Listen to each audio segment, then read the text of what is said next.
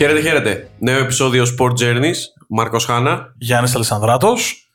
Και υπάρχει ένας ε, τύπος εδώ ανάμεσά μας, τον οποίο τον γνωρίσαμε στα ξεκινήματά του και πλέον έχει γίνει μεγάλη φίρμα. Πιστεύω ότι τον βοηθήσαμε κιόλας να γίνει φίρμα. Να μας πιστωθεί αυτό.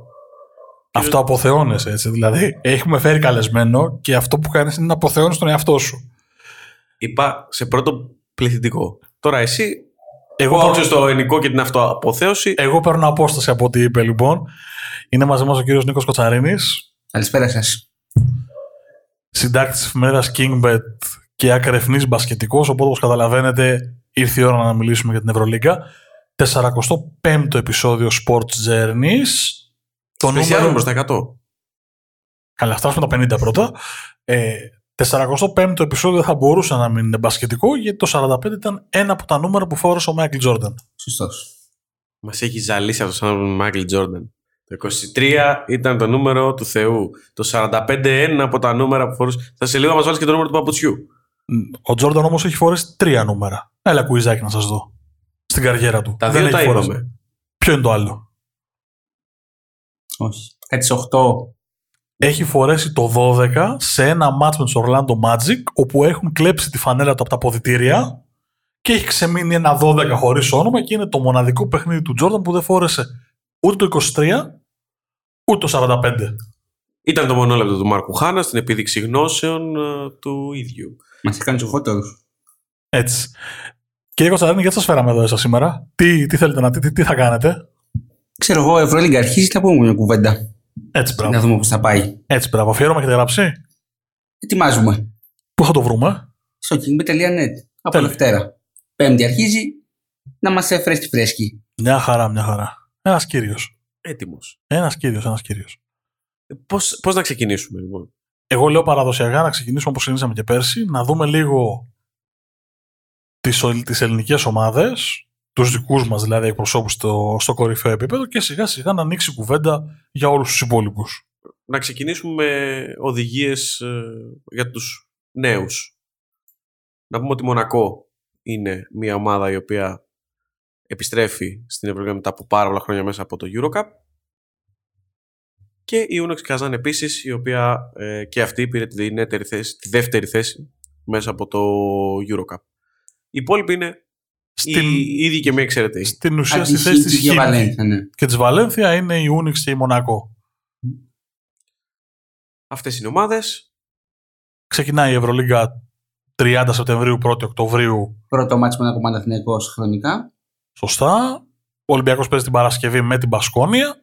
Ολοκληρώνεται στο Final Four του Βερολίνου. Σωστά. Κανονικά νομίζω τελειώνει στο πρώτο δεκαήμερο του, του Απριλίου περίπου. Ναι, εκεί. Νομίζω 7-8 αν δεν κάνω λάθος. 8 Απριλίου. 8. Ε, Σωστά. Τα play-off είναι όπως θα θυμάστε best of 5 σειρές το 1 με το 8, το 2 με το 7 και ούτω καθεξής. Και ποιος θα είναι πρώτος Γιάννη μου στην κανονική περίοδο; Ποιος είναι πρώτος στην κανονική περίοδο, ε; πριν πιάσουμε τους δικούς μας.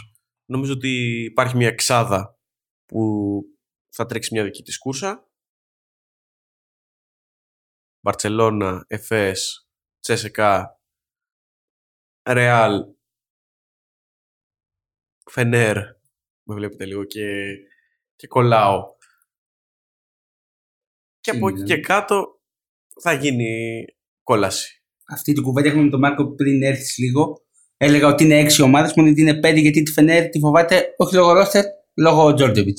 Δεν είναι, Εκεί είναι το point μας. τη Φενέρ τη φοβάμαι γιατί Τον Τζόρτζεβιτς δεν θεωρώ- φοβάσαι βασικά, ναι, όπως δεν θεωρώ τον περισσότεροι. Τζόρτζεβιτς, ε, προπονητή κορυφαίου επίπεδου για να, είμαστε, να τα θέτουμε όλα σωστά και όπως πρέπει και θεωρώ ότι οι πέντε που ανέφερε και ο Γιάννης Και ξέχασα και τη Μιλάνο, το Μιλάνο. Αυτό λέω, οι πέντε δηλαδή, Μιλάνο, Εφές, Μπαρσελώνα, ε, Ρεάλ Και Τσεσικά. και Τσεσεκά Τέσσερι Final Four και η Real. και η Ρεάλ. Αυτές οι πέντε είναι ένα κλικ τουλάχιστον πιο πάνω από τους υπόλοιπους και από εκεί και κάτω έρχονται. Δηλαδή η Φενέρ μπορεί να είναι η καλύτερη έκτη. Το, το ακούω. Το πιθανότερο. Ε, αλλά δεν μπορώ να τη δω τετράδα, ας πούμε.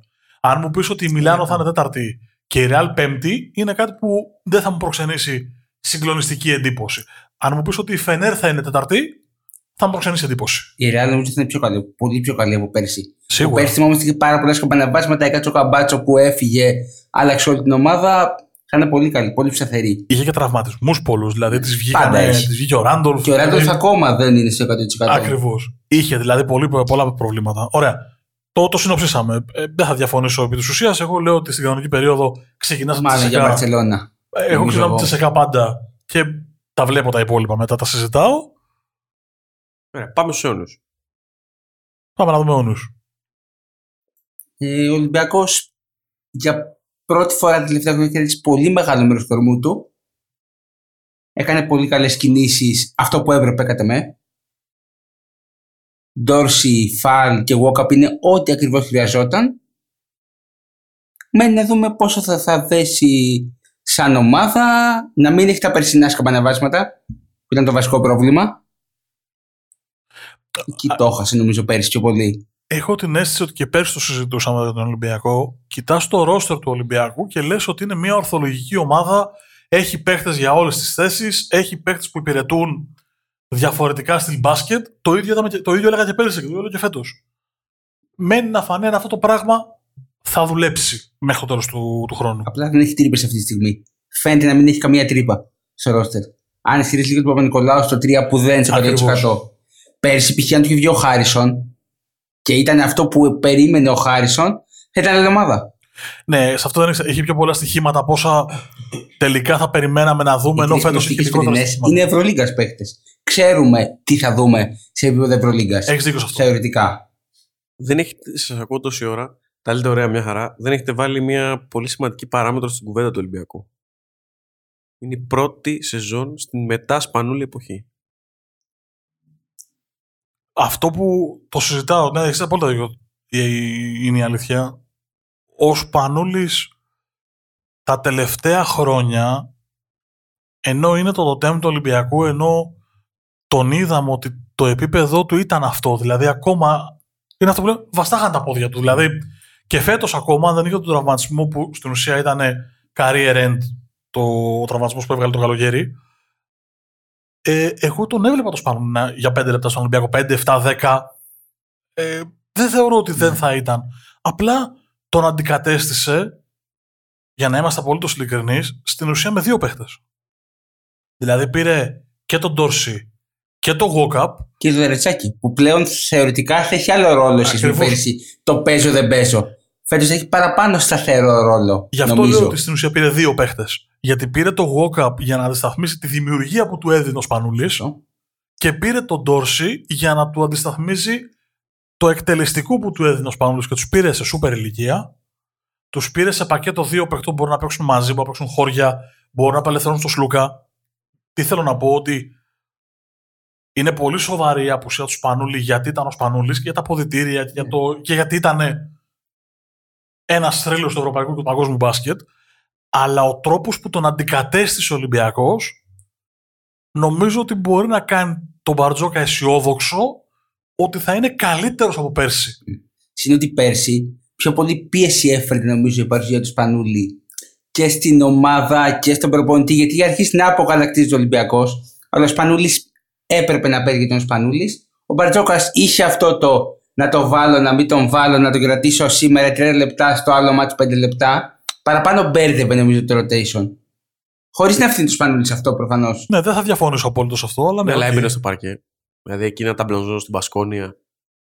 Εντάξει, μα αν αρχίσουμε να αμφισβητούμε το μαχητικό πνεύμα ή την εντός εισαγωγικών και το αδόκιμο του όρου την μπασκετοσύνη του Σπανούλη, εντάξει, κατεβάζουμε τα μικρόφωνα και βγαίνουμε στην ταράτσα της Γιάφκα και κάνουμε άλλη κουβέντα. Δηλαδή δεν έχει κανένα νόημα να κάνουμε τέτοια κουβέντα. Λοιπόν, φε- στο φετινό preview της Ευρωλίγκα θα έχουμε και για τις ελληνικές ομάδες και δύο νέες κατηγορίες. Ποιον, ποιος παίκτης του ρόστερ είναι το στοίχημα και ποιον περιμένουμε ότι θα είναι αυτός ο οποίος θα τραβήξει το, το κουπί. Πάμε για Ολυμπιακό όπως αρχίσαμε. Θα τραβήξεις το κουπί. Εκτελεστικά θεωρώ ο Ντόρση θα είναι το νούμερο ένα. Είδαμε πέρσι ότι ο Σλούκας πολλές φορές τράβηξε το κουπί εκτελεστικά, αλλά κάποια στιγμή και μετά έμεινε από δυνάμεις. Όταν τράβηξε ένα καλό μήνα, ενάμιση μήνα από το Δεκέμβρη μέχρι το Φλεβάρι, όταν άρχισε ο Ολυμπιακός να πρέπει να παίρνει νίκες, είχε ψηλό μήνα από δυνάμεις. Θυμόμαστε τρεις ερείτε Ζαλγκύρη, Μιλάνο και Μπαρσελόνα που αυτές ουσιαστικά τον άφησαν εκτός. Ήρθαν στο όριο, ήρθαν με το κλέψιμο του Walkup που τώρα θα είναι συμπαίκτες. Ειδικά σε Ζάλγκυρη, δηλαδή το στο κάουνα ήταν κομβικό. Σφίριξε το φάουλ, μάνα μου. Εντάξει, ε, σε αυτό προ επίρρωση είναι αυτό που λέει ο Νίκος και έχει απόλυτα δίκιο. Εκείνο το διάστημα έχει χάσει και τον Παπα-Νικολάου. Σωστά. Οπότε είναι όλο το βάρος πάνω στο Σλούκα, διότι αυτός πρέπει να δημιουργήσει, πρέπει να συντονίσει την άμυνα, πρέπει να είναι πρώτος μπροστά, πρώτος πίσω. Παίρνει το μάτι ο Βιλερμπάν, αν θυμόμαστε ο Λούκας. Παίρνει πάνω του όλα τα πράγματα. Και ξέμεινε από δυνάμεις απολύτω λογικά. Φέτος δεν θα το έχει αυτό. Ναι, δεν το Μάρκο. έχει τόσο πολύ. Εγώ νομίζω ότι φέτος είναι του Σλούκα. Περιμένω πάρα πολύ το Βεζέγκοφ, ο οποίος ανανέωσε το συμβόλαιό του απολύτως δίκαια. Δηλαδή πιστεύω ότι ήταν η πιο δίκαια ανανέωση συμβολέου στη φετινή Ευρωλίγκα. πολύ εύκολα. Ε, από το Βεζέγκοφ περιμένω να δω πράγματα, αλλά νομίζω ότι ο παίκτη που θα πάει τον Ολυμπιακό από το επίπεδο παλεύω να μπω στην οχτάδα και το μπαίνω στην οχτάδα και κοιτάω παραπάνω, ε, είναι ο Λούκας. Δεν μπορώ να σκεφτώ κάτι άλλο. Σίγουρα. Ε, θα συμφωνήσω με το διοσκουρό μου, δεν γίνεται. Ερωτηματικό; Ο Παπα-Νικολάου, αναμφίβολα. Παναγολάου. Το πώς θα είναι. Αν είναι καλό ο Παπα-Νικολάου, αυτός ανεβάζει επίσης άλλο λίγο επίπεδο Ολυμπιακό, το αν είναι καλό ο Παπα-Νικολάου. Γιατί πολύ. αλλιώς θες παίχτη. Και, και Σαν εδώ Ολυμπιακός. είναι η συζήτηση που κάναμε εκτός αέρα.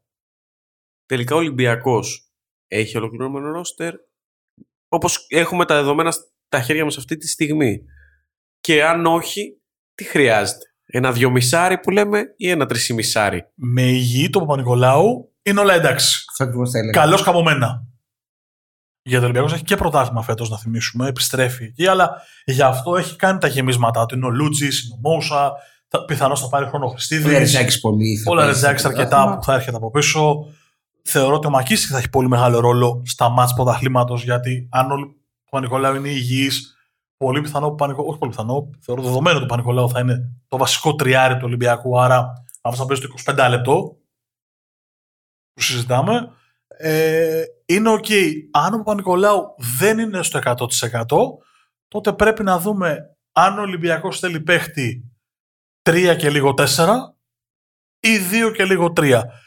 Εγώ με όλες τις κουβέντες που έχω κάνει και με φίλους και με συναδέλφους και ψάχνοντας τα ρόστερ τέλος πάντων, ακόμα δεν έχω αποκρισταλώσει τι μπορεί να θέλει σε γέμισμα. Μάλλον προς το 3-4 νομίζω εγώ. Αυτό που θα έλεγε το Μακίσικ είναι που αναφέρθηκες. Νομίζω ότι σαν να ψάχνει λίγο το ρόλο του φέτο ο Μακίσικ. Είναι νωρίς ακόμα, έχουμε δει μόνο φιλικά, αλλά δεν έχει αυτό που είχε πέρσι. Το παίρνει από τις πρωτοβουλίες γιατί του έχουν φάει λίγο χρόνο αναγκαστικά όσοι ήρθαν.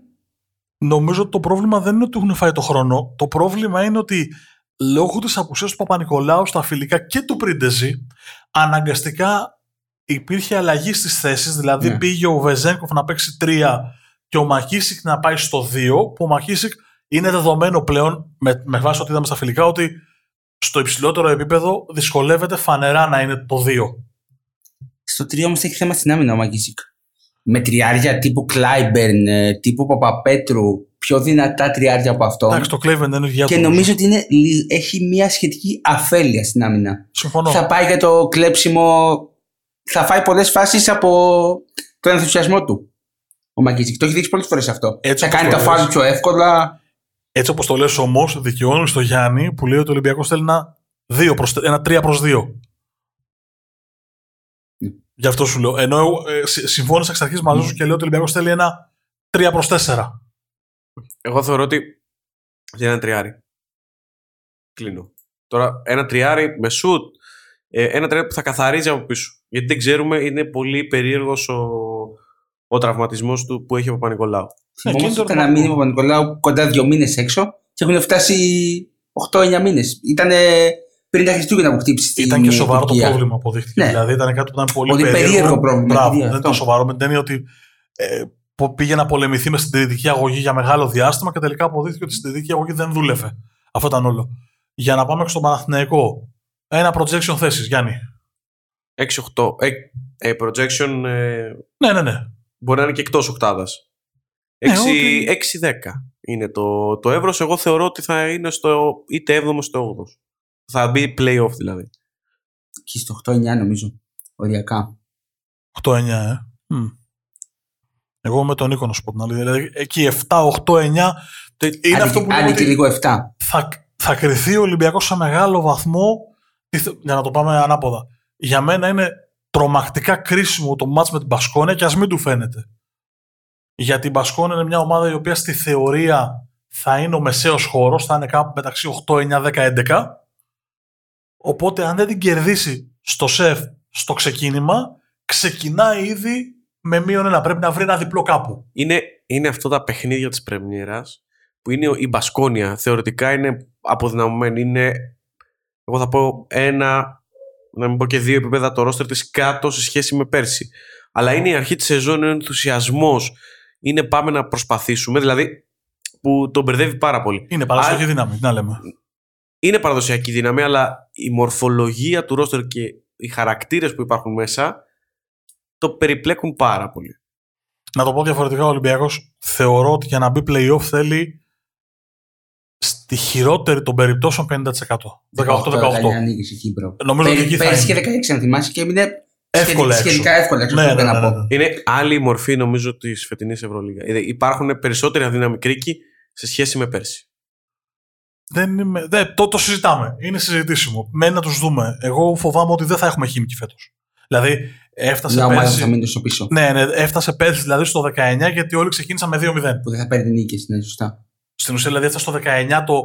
στε- Τι θέλω να πω, ότι θα μπορούσε να φτάνει στον Ολυμπιακό το 16, το 17, άρα την τελευταία αγωνιστική να παίζει την ύπαρξή του, αν ο τελευταίος δεν ήταν η Χίμκι και ο πρώτος τελευταίος ο Αστέρας που τελείωσε με 8 νικέ. Να, να το θέσω διαφορετικά. Κάτι Ε, τέτοιο. έχουμε τις 6 που είπαμε στην αρχή και από εκεί και πέρα από το 7 μέχρι το 14 Ένα καζάνι. 15 είναι στο ίδιο καζάνι. Συμφωνώ και μιλάμε για μαζί ένα pool 10 ομάδων. Μέχρι το 12-13 θα λέω. Εγώ 6-7 ομάδες τέλος πάντων συμφωνώ απολύτως. Στα θετικά του Ολυμπιακού κατ' το ότι έχει πολλά μάτια εντός στην αρχή. Είναι μια ομάδα δεμένη. Σωστό. Έχει 6, στα 8 πρώτα. Μια ομάδα δεμένη που έχει ρυθμούς, έχει ρόλους μέσα της. Οι τρεις που ήρθαν ήταν σχετικά εύκολο να βρουν το ρόλο τους γιατί υπήρχαν ήδη οι βάσεις και ο ηγέτης ω Λούκας. Οπότε, αν κάνει 5 νίκες σε 8 πρωταγωνιστικέ, είναι μια χαρά. Και νομίζω ότι είχαμε αποτιμήσει πολύ το σεφ τα προηγούμενα χρόνια. Πέρσι που δεν υπήρχε κόσμος, είδαμε πώς πήγε ο Ολυμπιακός στο σεφ. Φέτος Ναι. ίσως είναι διαφορετικά. Το ανάποδο που ισχύει με τον Παναθηναϊκό, ο οποίος έχει ένα πρόγραμμα στο ξεκίνημα. Φωτιά. ε, Δηλαδή το ευκολότερο μάτσο του στην πραγματικότητα είναι αυτό. Το πρώτο από τη Μονακό. Και είναι ένα πρόγραμμα δίκοπο μαχαίρι γιατί δεν υπάρχει ενδιάμεση κατάσταση. Είναι ή που μπορεί να ξεκινήσει καλά με την όθηση το ότι είναι αρχή της σεζόν και οι αντίπαλοι ψάχνονται, είναι σε μια διαδικασία μονταρίσματος και να πάρει σημαντικές νίκες ή που μπορεί ε, με την έλλειψη χημίας που έχει και ο Παναθηναϊκός μέχρι να βρει ρόλους. Υπάρχουν ε, αρκετοί παίκτες οι οποίοι ε, θα δοκιμαστούν ε, για πρώτη φορά σε επίπεδο Ευρωλίγκα ανεξαρτήτως της ηλικίας τους και αν είναι επεγμένοι ή όχι. Και μπορεί να πάει πολύ στραβά. Να στραβώσει δηλαδή από νωρίς και να είναι κα- περίεργη η κατάσταση Η διαφορά του Παναθηναϊκού είναι αυτό που λέμε ότι έχει πάρα πολύ δύσκολο πρόγραμμα και δεν τον βολεύει το ότι είναι μια ομάδα που στην ουσία Είναι καινούργια. είναι καινούργια. Δηλαδή, ο Ολυμπιακός με το πρόγραμμα του Παναθηναϊκού θα λέγαμε έχει ένα πάρα πολύ δύσκολο πρόγραμμα, αλλά λόγω χημίας Μπορεί. μπορεί, να το βγάλεις, να το φέρεις πέρας. Ο Παναθηναϊκός απλά να πω ότι έχει. Ξεκινάει και παίζει. Καινούργια ομάδα τώρα, έτσι. Με τη Μονακό του Mike James, θα το συζητήσουμε. Και πιο πολλών κάτω. ακόμη, ναι. Τη Φενέρ στο ΆΚΑ, που για μένα αυτό είναι το παιχνίδι που μπορεί να πάρει από τα υπόλοιπα. Το ΆΚΑ, οι 8.000, οι Ναι, ναι, ναι. του κόσμου, το. Πάμε λίγο δυνατά. Ο Τζόρτζεβιτς. Ο Τζόρτζεβιτς στα γνωστά, μην τα ξαναλέμε. Και μετά έχει ένα μυθικό τρίο παιχνιδιών Βιτόρια, Μαδρίτη, Τελαβίβ. Και όχι μόνο αυτό, αφού τελειώνει τα τρία εκτός αυτά, φέρνει στις 27 Οκτωβρίου την ΕΦΕ στο ΆΚΑ. Γεια σας. Εντάξει, είναι ένα πρόγραμμα το οποίο ε, είναι πάρα πάρα πολύ δύσκολο. Δηλαδή, μπορεί, θα φτάσουμε Νοέμβριο και θα σταυροκοπιούνται όχι, μα μπορεί ο Παναθηναϊκός κάλλιστα να κάνει στα πρώτα παιχνίδια 1-5 και να είναι normal. Γενικά Δεν- ο Πα- ε, έχει δύσκολο πρόγραμμα γενικά η Ευρωλίγκα με δύο διπλές μες στον ε, Οκτώβρη. Και είναι το θέμα του Παναθηναϊκού πάντα η πίεση στον πάγκο. Σίγουρα. Για έναν προπονητή καινούριο, χωρίς γνώση από Ευρωλίγκα, θα δούμε λίγο νομίζω σκηνικά που είχαμε πέρσι με τον ε, Βόβορα. Δεν είναι το ίδιο, είναι άλλο επίπεδο πρίφτη και σε εμπειρία και σε γνώση όσο μας έχει δείξει. Αλλά όταν έχεις τρεις παίχτε μόνο σχέση με πέρσι ίδιους, Παπαγιάννη, Παπαπέτρου Νέντοβιτ, άσε τους Μποχορίδη Κασελάκη Και που έχουν Σαντρός. ένα ρόλο. Ναι, του Σαντρό, σωστά, Τέσσερις. το ξέχασα. Αλλά από εκεί και πέρα δεν μπορούμε αυτοί οι τέσσερις να δώσουν μια ομάδα. Στον Άσο το θέμα είναι μεγάλο, τα έχουμε πει, τα λένε όλοι. Ήρθαν ο Πέρι, ο Μέικον, ο Οκάρο White, ο Φλόιντ, ο Τζέρεμι Evans και ο Μαντζούκας που εντάξει θα είναι στην ουσία από πέρσι. Ναι, οκ. Εγώ Αυτός- αυτό που πήγα να πω στο ξεκίνημα είναι πέρα από το πρόγραμμα, ο Παναθηναϊκός έχει και μια δομική αστοχία. Και το αστοχία δεν είναι από λάθος επιλογή. Ε, ε, υπάρχει ένα κενό. Υπάρχει μια αστοχία υλικού. Το γεγονός ότι δεν έχει πάρει έναν, ένα guard, έναν δημιουργό, ένα playmaker top class. Δεν είναι και το πιο εύκολο. Δεν είναι το πιο. Είναι όπως το λέει ο Νίκος. Είχε όμως το διαθέσιμο budget. Δεν από είμαι εκεί, σίγουρος. θεωρώ ότι από εκεί έπρεπε να ξεκινήσει. Δεν είμαι σίγουρος. Δεν είμαι σίγουρος. Δεν υπάρχουν παίχτε νομίζω τέτοιου Ναι. επίπεδου. Γι' αυτό Β- Βλέποντα, με συγχωρείς Νίκο, βλέποντας Πέρι, Μέικον, Νέντοβιτς, okay, τον, ο Νέντοβιτς ξέρουμε τι μπορεί να προσφέρει. Ε, το, στην εξίσου και ο Μποχωρίδης και ο Σαντ-Ρος. Δεν υπάρχει μια προσωπικότητα στα γκαρντ η οποία στη δύσκολη θα βγει μπροστά να τραβήξει. Δηλαδή δεν θεωρώ ότι οι Αμερικανοί μπορούν να παίξουν αυτό το ρόλο. δεν νομίζω ότι είναι θέμα προσωπικότητας. Εγώ, δηλαδή, ο Ολυμπιακός θεωρώ ότι είναι δώρο Θεού αυτό που έχει Σλούκα και Walkup μαζί. Αυτό που σου έλεγα πριν ότι ο Walkup θεωρώ ότι είναι κλοπή για τον Ολυμπιακό, γιατί σίγουρα θα τον κοιτούσαν ομάδες από το πιο πάνω ράφι. Ο Παναθηναϊκός τέτοιους παίχτες για τα δικά του στάνταρ δεν μπόρεσε να βρει. Θα μπορούσε να είναι ο Λαπροβίτολα που το έψαξε. Πήγε στην Μπαρτσελόνα. Ο Μπολμάρο, όταν έμεινε ελεύθερος από την Μπαρτσελόνα πριν πάει στο NBA, θα μπορούσε να είναι μια λύση κατά με. Γιατί και στο NBA τι θα παίζει, πεντάλεπτα θα παίζει. Εντάξει, είναι διαφορετικό τώρα. Είναι, ναι, είναι άλλο γιατί project. Ειδικά έχουν στο μυαλό του. Είναι ότι πιτσιρικά, θέλει να πάει. Θα πάει εκεί. Δεν κοιτάει. Ακούγε- την Ευρώπη. ακούγεται πολύ ο Γιόβιτς. Οκ, καλός, χρυσός. Αλλά θα έχεις δύο παίχτες, και αυτόν και τον Νέντοβιτς, που δεν ξέρεις αν σ- ε, σήμερα θα ξυπνήσουν καλά. Ναι, από θέμα τραυματισμών. Εντάξει, είναι, νομίζω ότι συμφωνούμε και οι τρεις ότι αν ο Γιόβιτς ήταν υγιής, δεν θα παίζει στην Ευρώπη. Κατά πάσα πιθανότητα. Δηλαδή, ο, Σωστό. ο, υγι- ο υγιής Γιόβιτς χωρίς τα προβλήματα στη μέση, κατά πάσα πιθανότητα θα ήταν έκτος έβδομος παίχτης σε μια μικρομεσαία ομάδα του NBA. Κατ' εμέ, τι θέλει ο Παναθηναϊκός σαν στυλ, ένα μόντολο. Ή τον ίδιο το μόντολο. Ήταν πολύ καλή λύση για μένα. Δημιουργεί, εκτελεί, τρέχει, μαρκάρει. Δεν είναι στο top επίπεδο, αλλά είναι κάτι διαφορετικό από το Μπέρ και το Μέικον που υπάρχουν. Είναι πιο ορθολογιστής, Τους Θα πιστεύω πολύ ο δημιουργήσει Πρίφτη. Εγώ καλύτερα. εκεί κρατάω μια Ο επιφύλαξη. Πέρι έχει δείξει πολύ καλά στοιχεία. Ό,τι και αν λέμε, έχει δείξει καλά στοιχεία. Όπως και ο Φλόιτ, που δεν το περίμενα καθόλου. Το, Φλόιτ τον περίμενα γιατί μια άλλη ψυχή που έχει περάσει από αυτά τα μικρόφωνα μου τον είχε επισημάνει κάνα δύο χρόνια πίσω όταν τον πρώτο είδε. Λοιπόν, ο Πρίφτης έχει ένα ελαφρυντικό, να το, να, να το θέσω έτσι. Ο- ε, Επειδή έψαξα να δω λίγο και τις ομάδες που είχε στο παρελθόν, παραδοσιακά έχτιζε τέτοιου είδους περιφέρειες. Δηλαδή δεν είχε τον ε, εγκεφαλικό γκαρντ στην Ούνιξ. Είναι και πιο εύκολο σε αυτές τις περιφέρειες- είναι πιο εύκολο σε αυτές τις περιφέρειες να βρεις τέτοιους παίχτες. Από παίχτε τύπου Σλούκα ή τύπου Μίσιτ. Πιο εύκολο να βρεις έναν Αμερικανό που θα τρέχει καλά, θα ε, μπουκάρει μέσα, θα κάνει drive. Να το πω διαφορετικά. Η αίσθηση που μου δίνει το ρόστρο του Παναθηναϊκού και τα, τα πρώτα δείγματα γραφής που είδαμε στα φιλικά είναι ότι είναι μια ομάδα που αν βρει καλή χημεία μπορεί να γίνει μία από τις εκπλήξεις της Ευρωλίγκας και αυτό το λέω με την έννοια ότι ο Παναθηναϊκός εμείς κάνουμε το εξής. Για μένα είναι, είναι πολύ λογικό. Στο μυαλό μας υπάρχει ο Παναθηναϊκός των έξι ευρωπαϊκών. Δηλαδή, συζητάμε το μέγεθος του Παναθηναϊκού, το οποίο είναι μέσα στα 2, 3, 4 μεγαλύτερα στην Ευρώπη. Δηλαδή, Σωστό. έχουμε στο μυαλό μας αυτόν τον Παναθηναϊκό. Ο Παναθηναϊκός αυτή τη στιγμή δεν είναι, να το πω όσο πιο κομψά γίνεται, η φανέλα του είναι πολύ πιο βαριά από το ρόστερ του. Οπότε, γι' αυτό λέω ότι αυτός ίσω δημιουργήσει πρόβλημα στον Παναθηναϊκό, το ότι ο κόσμος ξεχνάει τι είδους ομάδα είναι ο Παναθηναϊκός. Η πίεση που λέγαμε πριν. Δηλαδή, ο Παπαπέτρου και ο Παπαγιάννης, ειδικά, που για μένα ο Παπαγιάννης είναι το, με- το μεγαλύτερο κέρδος του Παναθηναϊκού με διαφορά, είναι η παρακαταθήκη του Πιτίνο. Δηλαδή, είναι τρομακτική η βελτίωσή του. Και του Παπαπέτρου. Ο Παπαπέτρου το περιμέναμε. Το ξέραμε. Ναι, ναι, ναι. Από τον Ολυμπιακό φαινόταν ότι. Ότι από τη στιγμή που θα φύγει από το Παναθηναϊκό θα πάρει ρόλο. Μπράβο. Γιατί στον Ολυμπιακό περιοριζόταν λόγω Παπα-Νικολάου. Μπράβο. Θα ανέβει, ανέβει επίπεδο. Ο Παπαπέτρου φαινόταν, το περιμέναμε. Ο Παγιάννης είχε αρχίσει να γίνεται καμένο χαρτί. Σωστό. Και ξαφνικά δυνάτησε, έβαλε κινήσεις, έβαλε σουτ. Ε, έβαλε μυαλό με την έννοια ότι έβαλε μυαλό στο παιχνίδι του.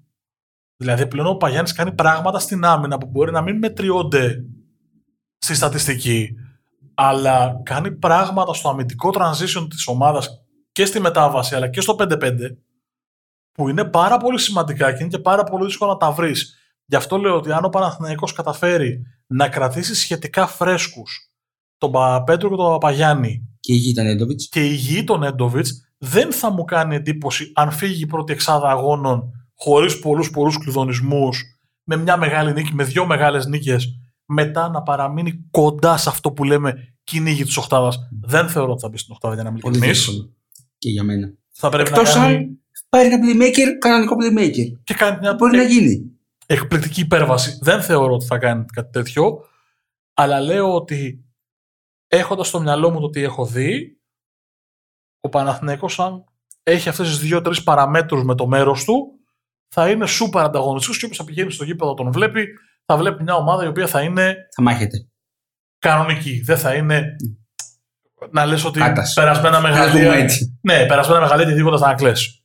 Λοιπόν, να συμφωνήσουμε όλοι ότι ο Παπαπέτρου είναι αυτός ο οποίος τραβήξει το μεγαλύτερο κουπί. Ναι, συμφωνώ, δεν το συζητάμε. Φυσικά. Από εκεί και πέρα, το ερωτηματικό στο αν θα είναι ηγέτης ή αποτυχία, ας το πούμε έτσι. Εγώ δεν βάζω τον Έντοπιτς σε αυτή την κατηγορία προσωπικά, γιατί είδαμε ότι ε, ε, είχε διάρκεια πέρσι, παρότι έχασε τα τελευταία 8 παιχνίδια, σε όλα τα προηγούμενα ήταν κανονικά Αν και είναι ήταν υγιής, είναι καλός. καλός. Δεδομένα. Θα Στο βάζει σύνολο, 15 στην πλειονότητα των πόντους στο παιχνιδιών ήταν, ήταν καλός δηλαδή. Ε, σε αυτή την κατηγορία θα βάλω τον Οκάρο White.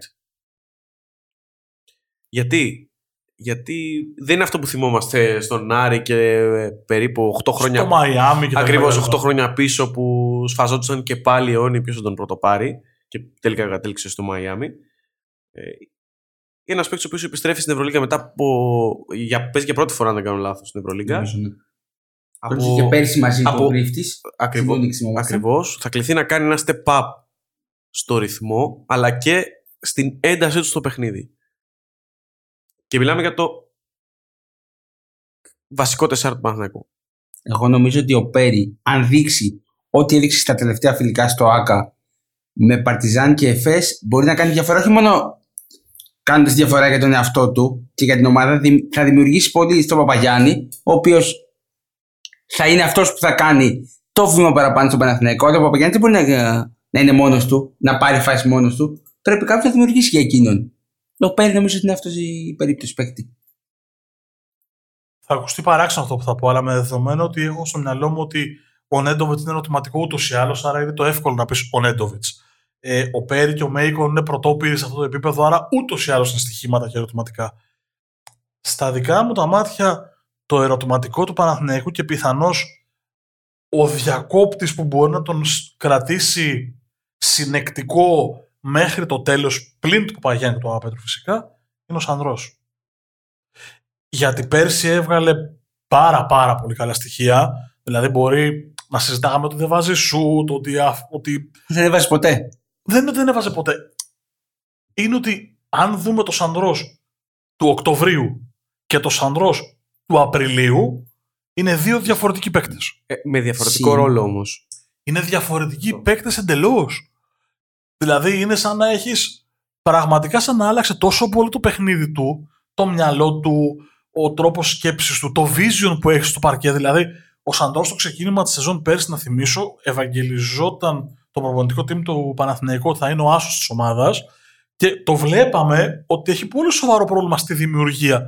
Και στο τέλος της σεζόν υπήρχε ένας Σαντρός ο οποίος έβλεπε το γήπεδο ως κανονικό playmaker. Γι' αυτό λέω ότι αν αυτή η εξέλιξή του συνεχιστεί, πιθανώς να γίνει αυτός. Μιλάμε για ένα παίκτη που δεν έχει παίξει ποτέ άσος όμως και πέρσι του ζητήθηκε αυτό 100%. στο τρόπο επίπεδο. Δηλαδή Ήμουν- Δεν είναι δική του ευθύνη. Όχι, κατά όχι, με. προς Θεού. Απλά Ναι, καταλαβαίνω πώς το ψάχνοντα το λες. ερωτηματικό που συζητάμε, λέω ότι επειδή οι υπόλοιποι είναι Και στοιχήματα. φέτος δεν νομίζω να χρειάζεται να πλησιάσω. Εκτός αν ο Πέρι και ο Μέικον βγουν ε, Παιδιά, σαν μην το τον Τζάξον που κουράζουμε. ήταν πέρσι. Εγώ δεν έχω την αίσθηση ότι ο, ο Πέρι και ο Μέικον είναι ακριβώς άσοι. Ο Πέρι είναι παραπάνω άσος νομίζω από τον Μέικον. Είναι αυτό που λέμε combo guard. Δεν είμαι σίγουρος, παιδιά. Ειδικά ο Μέικον, εγώ λέω ότι είναι δύο. Ναι, πιο πολύ δύο είναι προφανώς. Απλά είναι ένα 90 ο Κακομοίρη Του- και τον απλά. ανεβάζουμε στο ένα για να έχουμε να λέμε. Αν του βγουν σαν τον Τζάξον πέρσι, αναγκαστικά θα παίζει σαν τρό. Δεν νομίζω θα βγουν σαν Τζάξον. Τόσο. Τζάξ μπορεί να μην βγουν, αλλά έχω την αίσθηση ότι σύν το χρόνο στη σεζόν θα φανεί ότι ο Μέικον δεν θα είναι άσος και θα είναι δύο. Κυρίω Άρα ο Πέρι θα είναι αναγκασ- άσο. Ναι, αυτό είναι δεδομένο. Άρα αναγκαστικά ο Σαντρό θα πάει στο ένα και δεν θα μου κάνει και καμία απολύτως εντύπωση εάν δεν αποκτηθεί guard. Πάντα με αυτή τη λογική συζητάμε. Νομίζω Δεν κάτι θα αποκτηθεί- βρεθεί. Νομίζω Άσος κάτι θα δηλαδή. πάρει μέσα στη σεζόν. Αν δεν πάρει άσο τώρα, μήπως για να κρατηθεί πιο φρέσκος ο Νέντοβιτς, πάει και ο Νέντοβιτς στο 2 και είναι πάλι ένα ο Σαντρό. Μια ιδέα. Λέω. Εγώ θα πω ότι το παιχνίδι, όπως είπα και στην αρχή, το παιχνίδι του Σαν Ρος αναβαθμίστηκε όταν δεν ήταν βασικό, ο- το βασικό playmaker της ομάδας. Όταν πήγες προς, προς το 2, πάτησε και λίγο στο 3. Εκεί ήταν, εκεί αποκόμισε τα περισσότερα κέρδη και ο ίδιος ατομικά και ο Παναθηναϊκός από τον παίκτη. Αυτή είναι η κανονική του θέση. Ε, δηλαδή, το, το manual λέει 2 προς 3. Πήγες σε μονοπάτια που ήξερε. Ναι, γι' αυτό το λες. Αλλά ακόμα και στο ένα, αυτό λέω ότι ακόμα και στο ένα όταν τον είδαμε στο τέλος της σεζόν, είδαμε πράγματα το Σανδρός που δεν τα, όχι δεν τα βλέπαμε, δεν τα σκεφτόμασταν στο ξεκίνημα της χρονιάς. Γι' αυτό λέω ότι αν συνεχίσει στο ίδιο επίπεδο και παραμείνει επιλογή στο άσο, στο, στο 1-2, γι' αυτό λέω ότι είναι πολλά τα ερωτηματικά. Δηλαδή να παραμείνει στο 1-2, να παραμείνει στο ίδιο επίπεδο βελτίωσης, ε, να βγει όλο αυτό το πράγμα και να αποκτήσει χημεία. Ε, Γι' αυτό λέω ότι αυτό είναι το ερωτηματικό μου. Λοιπόν, Έλα, forecast. 9-12 μαχητικό. 9-13 μαχητικό. Και κοντά. Και εγώ. Μεταξύ 10 και 12. Πιστεύω ότι θα είναι από τους πιο σημαντικούς ρυθμιστές της οκτάδας, ε, αλλά δεν θεωρώ ότι είναι στο επίπεδο αυτό. Για να το πάω ακριβώς όπως το λέει ο Γιάννης, πιστεύω ότι όποιος κάνει 0 στα 2 από τους από πάνω με τον Παναθηναϊκό είναι τελειωμένος. Δεν θέλει περσινή Bayern π.χ. Μπράβο, είναι τελειωμένος. Ε, όποιος κολλήσεις στο ΆΚΑ Πολλοί θα το κάνουν. πολλοί θα το κάνουν. Πρέπει να βρει. Ο Παναθηναϊκός είναι στην πραγματικότητα. Θα, αν βγουν όλα αυτά που συζητάμε, θα είναι κοντά, αλλά όχι τόσο κοντά ώστε να συζητάμε ότι θα μπει οχτάδα. Θα είναι ρυθμιστής, όπως το λέει ο Γιάννης και Θα συμφωνώ είναι απολύτω. 5-6 που ψήφισαν οκτάδα. 5-6 νίκες που ψήφισαν οκτάδα νομίζω. Κάπου εκεί. 13 νίκες δηλαδή. 13 νίκες νομίζω Όπου, είναι. όπου είναι Μια χαρά. το όριο. Λοιπόν, πόσες αλλαγές προπονητών είχαμε φέτος; Μόλις τρεις. Αναφερθήκαμε στη μία. Ο πρίφτη του Παναθηναϊκό δημιούργησε κενό στην Ούνιξ που ήταν πέρσι φιναλίστης του Eurocup. Στην Ούνιξ πήγε ο Περάσοβιτς. Γνωστός Μπασκόνια κυρίως, λίγο Εφές. Εφές. Κυρίω Γνωστός και μη Μπασκόνια. εξαιρεταίος έπρεπε να πεις και να Καλός κλείσουμε προπο- εκεί την κουβέντα. Καλός προπονητής στο επίπεδο αυτό. Νομίζω ότι θα έχει μια καλή πορεία η η Unix. Και ο κύριος Σάσα Τζόρντιο που γύρισε στην Ευρωλίγκα δεν μας έλειψε. Η αλήθεια είναι. Ο Μάρκος εδώ γελάει. Εκεί είναι το παιδιά, θέμα. συγγνώμη, δεν τον έχω σε εκτιμήσει. Το Τα θέμα κάνω, δεν έχει δεν- άλλο. Έχει, έχει βγάλει ένα φτιάρι πρωτού ανοίξουν τα μικρόφωνα και ξεκινάμε να γράφουμε. Τα ίδια λέω κι εγώ. Πρέπει Αλλά να έχει δεν είχε σκάψει άλλο- από τον τέταρτο, πρέπει να έχει φτάσει στο, Προπονητή να στο βάλει. ημιυπόγειο αυτή τη στιγμή. Για να προλάβω όλο αυτό το πράγμα που πάει να γίνει εδώ. Ο Σάσα Τζόρτζεβιτς είναι καλός προπονητής, Not. αλλά δεν είναι για τη Φενέρ. Τι εννοώ, δεν είναι για τις έξι καλύτερες ομάδες της Ευρώπης. Πώς να το θέσω πιο κομψά. Δεν ήταν ούτε για τη Virtus πέρσι. Στο Δηλαδή, Eurocup. Ναι, Θα μου πεις πήρε το πρωτάθλημα πανεύκολα. θέλω να πω δηλαδή ότι μπορώ να σκεφτώ σίγουρα 6-7-8 προπονητές καλύτερους. Που είχαν Για τη ομάδες. Φενέρ. Που είχαν ομάδες. Ναι, δεν Είναι το διαφωνώ. θέμα. Γι' αυτό λέω ότι ε, μια χαρά προπονητής είναι και πιθανώς να κάνει και καλή δουλειά και δεν το συζητάμε. Σέρβος είναι. Άρα Η σχολή είναι ανεξάντλητη. Αλλά σκέφτομαι ότι η Φενέρ θα μπορούσε, με το ρόστερ που έχει φυσικά έτσι, δηλαδή με τις μεταγραφές που έκανε, με ό,τι έγινε, να βρει ένα προπονητή που θα ήταν καλύτερος από αυτό που έχει. Και φοβάμαι ότι μπορεί να μην τη βγάλει τη σεζόν ο Τζόρτζεβιτς. Μέχρι Δεκέμβριο τη δίνω. Α, τόσο λίγο; Τόσο λίγο. Α, του δίνεις τόσο λίγο. Τι Χωρίς, κάνω, χωρίς να σημαίνει ότι δεν θα πηγαίνει καλά η Φενέρ. Δεν θα πηγαίνει αυτό που περιμένουμε το top. Θα είναι εκεί κοντά στο 6-7. Θα έρθει ένας άλλος. Ποιος θα μου πεις που θα βρεις πολύ καλύτερο και θα την κάνει λίγο καλύτερη ομάδα. Εγώ θα πω τρομερός Κοκόσκοφ. Έφτιαξε το ρόστερ, Και το έφυγε. προσάρμοσε όπως ήθελε και έφυγε. Δεν έφτιαξε. Α, έφτιαξε εννοείς, ναι. Ναι, ναι, ναι. Έκανε και μεταγραφές, σωστά. Να πούμε εδώ ότι η Φενέρ πήρε τον Πιέρα Χένρι από την Πασκόνια, τον Μπούκερ, Πολύ καλός ψηλός. αυτός παίχτης, και Και τον Πολωνάρα αυτή την μαζί με τον παιχτάρα. Βεζέγκοφ και τον Αυτή την Μύρωτιτς. αρρώστια. Ναι, ο Πολωνάρα, ο Βεζέγκοφ και ο Μύρωτιτς πιθανώς είναι τα... και έρχονται και άλλοι από τα τρία-τέσσερα καλύτερα τεσσάρια που κυκλοφορούν στην Ευρώπη. Εγώ Ειδικά θεωρώ- πέρσι ήταν μακράν ο άνθρωπος αποκάλυψης της Ευρωλίγκας. Ε, νομίζω ο ότι- Πολωνάρα. είναι Αυτό και ο Βεζέκο πάλι Αυτό θα πούμε. ήταν ναι. πολύ ξεκάθαρο ότι αυτοί οι δύο ήταν οι πιο βελτιωμένοι παίκτες της διοργάνωσης. Θέλω να δω το, τα time out τον, ε, το Σέρβο με τον Πιέρα Χένρι. Που είναι λίγο πιο χαλαρός. Εσύ έχεις ε, σχόλιο με τον Πιέρα Χένρι τελικά; Καλά, Το βλέπεις στη ούτε σχολή μου. εμένα μου ε, Εμένα μου αρέσει με πολύ σαν τρελαίνει. παίκτης. Ούτε εμένα με τρελαίνει ο Πυρέχη. Ε, αλλά πριν τρία χρόνια ο Μπλάτ είχε δίκιο όταν είπε ότι είναι not coachable. Όταν ρωτήθηκε γιατί δεν τον πήρε ενώ είχε φτάσει η ομάδα πολύ κοντά στο να τον υπογράψει. Πρώτου πάει στην Πασκόνια. Και εγώ δεν είμαι κανένας συγκλονιστικός φάρ του Πιέρα Χένρι. δεν θα Γενικά μου του ξέρω. στυλ αυτού παιχτών. Ναι, ναι, συμφωνώ. Αυτό, αυτό, αυτό, αυτό. Συμφωνώ Αν σε εξαιρέσεις απολύτως. λίγο το, το, το χα- τη χαλαρότητα του χαρακτήρα του, παικτικά, ε, συνδυάζει, έχει το, όλο το πακέτο. Καλά. Και δημιουργία και σκορ και άμυνα. Εκεί έχετε κολλό όμως. Δεν, ε, δεν τον παίρνει για πολλά πολλά. Που το κολλό έχει οριμάσει πάρα πολύ τα τελευταία χρόνια. Θυμόμαστε το κολλό λίγο πιο χαλαρό, λίγο πιο εγώ θα πάρω την μπάλα και κάντε τι θέλετε. Θα τη βάλει Έχει στη ορι- μασχάλη και θα Έχει φύγει. οριμάσει Ναι, ναι, πάρα πολύ. Ναι, βέβαια. και δημιουργεί και τα πάντα. Έχει βρει το λιμάνι του Φενέρ, νομίζω. Με το Βέσσελ έχουν κολλήσει άπειρα. Συμφωνώ. Ωραία. Πάμε να κάνουμε και ένα κύκλο για τις τέσσερις ομάδες, πέντε που συζητήσαμε ότι θα είναι οι ομάδες που θα πάνε στις κορυφαίες θέσεις. Το top. Μία απορία έχω. Πάμε. Δεν την έθεσα πριν, ήθελα να το κάνω ναι. Ρε coach τούδη, το ΣΒΕΤ. Κοίταξε να δεις. Μια και πιάνουμε τη Τζεσεκά δηλαδή. Η Τζεσεκά στην πραγματικότητα είναι πάλι ως συνήθως μια ομάδα η οποία κάνει μία-δύο προσθήκες και τέλος. Έχει τον τρελό της. Λέγε με James, λέγε με τον Ρασβέντ. πάντα κάποιο θα βρει. Εδώ συμφωνώ σε αυτό που λες, ότι δεν μπορούσε να βρει ένα παίχτη λίγο πιο coachable. Σκέφτομαι όμως Σε αυτό το επίπεδο όχι. αυτό. Δηλαδή, τι, πήρε, τι έκανε η Τσεσεκά, βγήκε στην αγορά και πήρε τον κορυφαίο επιθετικό της Ευρώπης. Δηλαδή, εγώ δεν... Ο άλλος ήταν αυτός που είχε και δεν τον ήθελε. Ναι, με όλο το σεβασμό και στο Mike James και στο Larkin και ο- ό,τι συζητάμε, ο Σβέντ στα δικά μου τα μάτια είναι το καλύτερο επιθετικό όπλο που μπορείς να αγοράσεις στην Ευρωλίγκα. Ε, Θα μου πεις βάζεις 30 γιατί παίρνει 70 προσπάθειες στο match. Εγώ λέω επιθετικό όπλο. Τώρα από εκεί και πέρα Το θέμα είναι το εσύ. θέμα του προπονητή να τα, Μπράβο. να τα καταφέρει Συμφωνώ. να τον ε, μαζέψει λιγάκι. Ε, θεωρώ ότι στη, στη Μόσχα δεν θα έχει.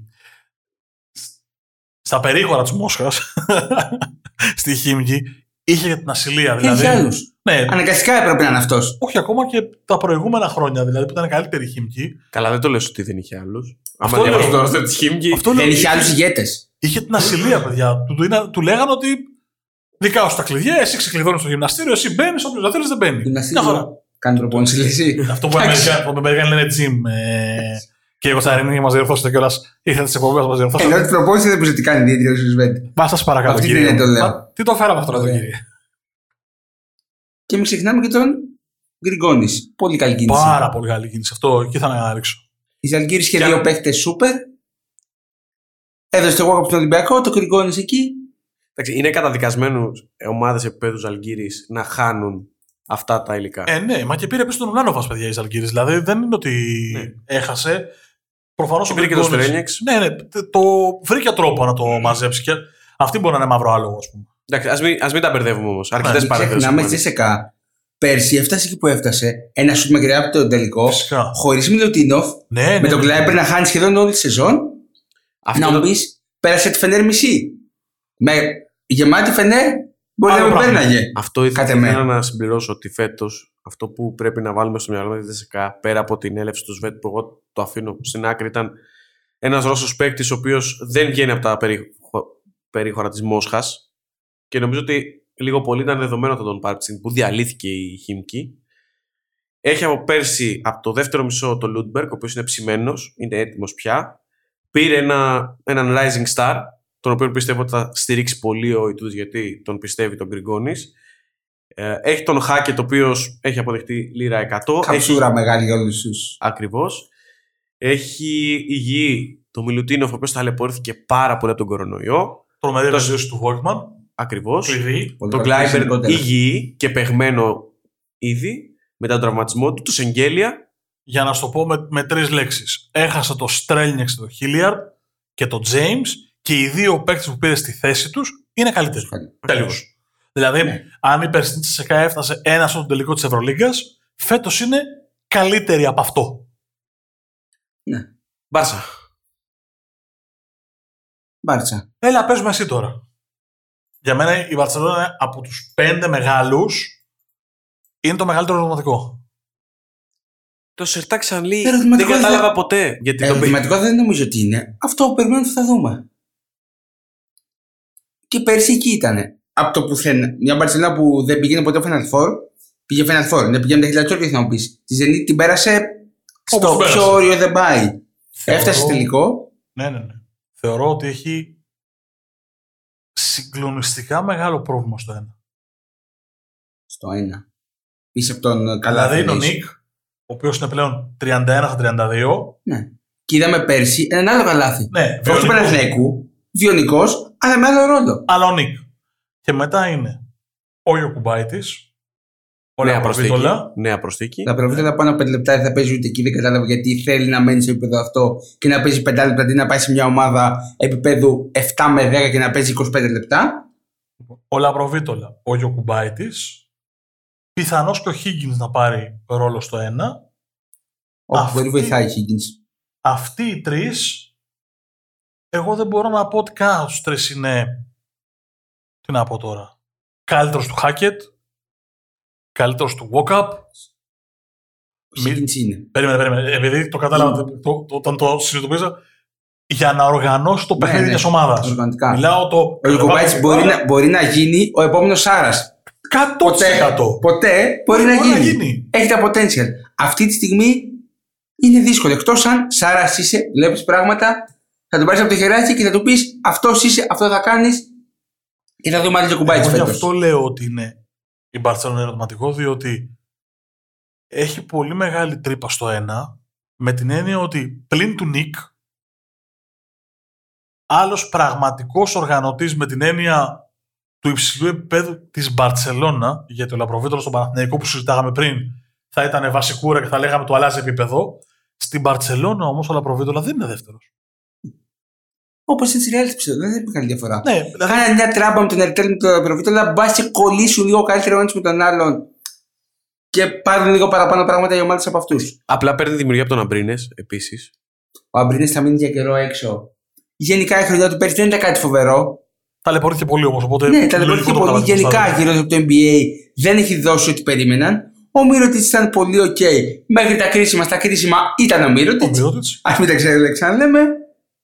Εγώ δεν κατάλαβα ποτέ, το, το ξαναπώ, το πάει Για και το στην Σανλί. αρχή για το Σανλί. Κι όμως στο Σαν λίγα 4-5 πολύ- η Μπαρσελόνα την κοιτάς και λες είναι τόσο πλήρης σε όλα τα στυλ μπάσκετ που απορείς το πώς ρε παιδί μου πώς το λένε είναι σαν να έχει πάρει πυρηνικά όπλα στο 4-5 και ε, μικρότερου βεληνικούς ρουκέτες Ναι. στο 1-2. Όχι, στην περιφέρεια και στο 3.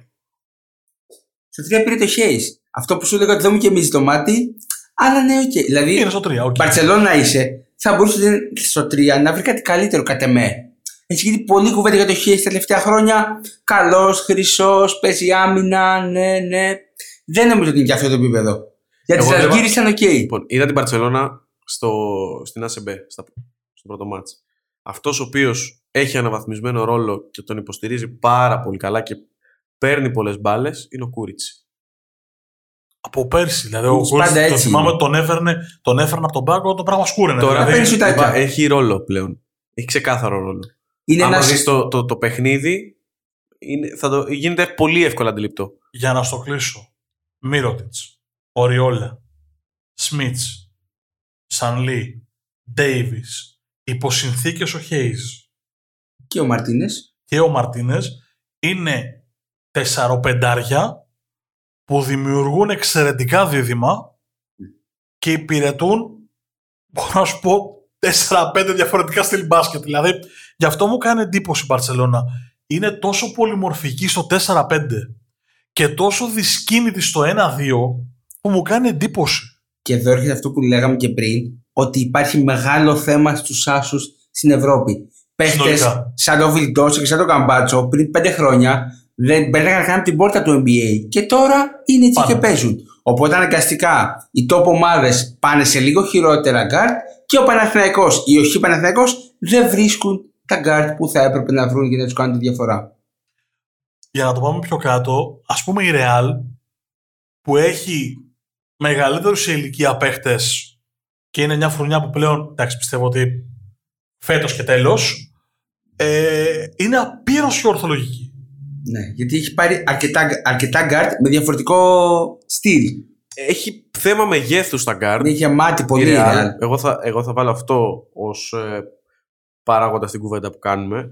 Δηλαδή και ο Γκος και ο Ερτέλ ε, είναι μικρόσωμοι. συ- Βάλε plus Γιουλ Κάρολ που έχουν περάσει και τα χρόνια και αρκετοί τραυματισμοί παράλληλα. Ο, ο Αλοθέν ακόμα είναι άγουρος. Ο Αμπάλδε είναι πιο πολύ για να κάνει μια σχετική διαφορά στη Real παρά όλο δεν. Έχω, Αλλά είναι λίγο πιο ψηλά, δεν είναι γκαρντ. Μιλάμε για την περιφέρεια γενικά. έχω την αίσθηση ότι γι' αυτό το λόγο πήρε το Χάνγκα. Είναι αυτό που σε λέω εκτός αέρα. Ότι ο λόγος που πήρε το Χάνγκα ήταν για να μπορέσει να του καλύψει το μέγεθος στο 1-2. Δηλαδή ο Χάγκα μπορεί κάλλιστα να πάρει το, να- το Σβέντ Το Σλούκα, τον οποιοδήποτε. και να, να, το, να το ισοφαρίσουμε. Αυτό σκέφτομαι. Γι' αυτό λέω ότι και ο Χάγκα είναι πολύ καλής. Και η λύση. Real είναι υπερπλήρης στο 4-5. Σωστά. Με Αν την- ο με- Ράντολφ γυρίσει και είναι καλά, Ακριβώς. γιατί λείπει καιρό. με την έλευση του Γιαμπουσέλε και του Πουαριέ. Σωστά. Ο Αργέ Ταβάρες είναι εκπληκτικός. Πάρα δίδυμο. πολύ καλός δίδυμο, σωστά. Και ο Λάσος είναι καλός τελικά, ε. Τώρα Έλα το μωρέ, κάνεις αυτό. εντάξει. Κάθε, εντάξει, το βλέπεις το κάνουν επίθεση. Όποιος έρχεται κάθε χρόνο, αυτό μου τσιγκλάει. Ναι, παιδιά, την έχω κάνει την κολοτούμπα για το Λάσο. Πρέπει να την κάνω κι άλλη σεζόν. Θα την κάνω. Είναι μια χαρά Είναι προπονητή. πολλά χρόνια που μας το λέγει ο Μάρκος Σοχάνα για το Λάσο, οπότε ναι, το χτυπάμε. Μια χαρά λιγάκι. προπονητής. Έχω κάνει την κολοτούμπα μου, την έχω παραδεχτεί. Ε, Να, θέλω να, το- να του ζητήσω συγγνώμη όταν θα έρθει στην Ελλάδα να τον βρω. Θα το κάνω και αυτό αν θέλετε. Για, Κανένα τον, πρόβλημα. για τον Μαψομαλιά, τι έχουμε να πούμε; Ποιον παιδιά; Που και γι' αυτόν έχουν γίνει πολλές κολοτούμπες. Ο τύπος είναι μορφάρα. Ποιον Και παιδιά; πήρε αυτό που άξιζε. Ο Σομαλιά είναι ένας.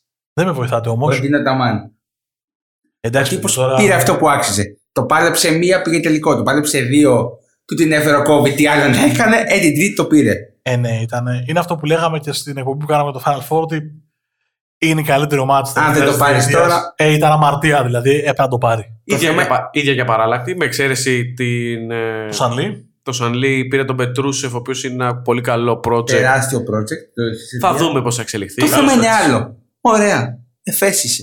Τρία χρόνια σε ίδιο ρόστερ. Κάποια στιγμή σαν να κολλήσει λίγο το πλάνο σου. Λέω.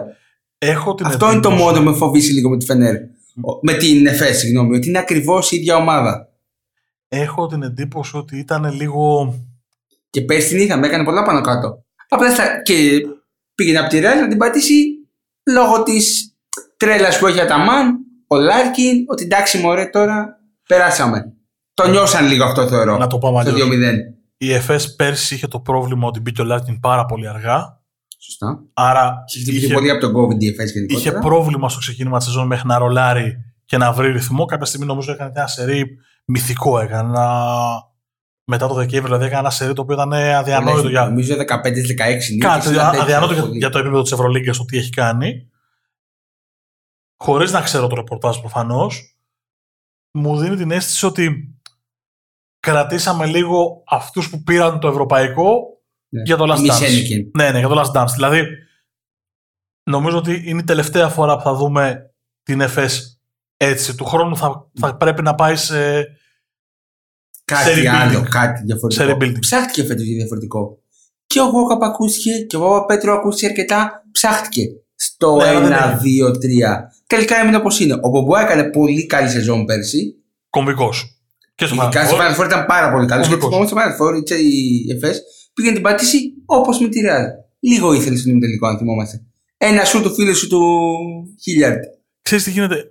Τι είχε η ΕΦΕΣ. Η ΕΦΕΣ είχε το πρόβλημα όλων των ομάδων Που που ξέρετε δεν έχουν πάει το δρόμο.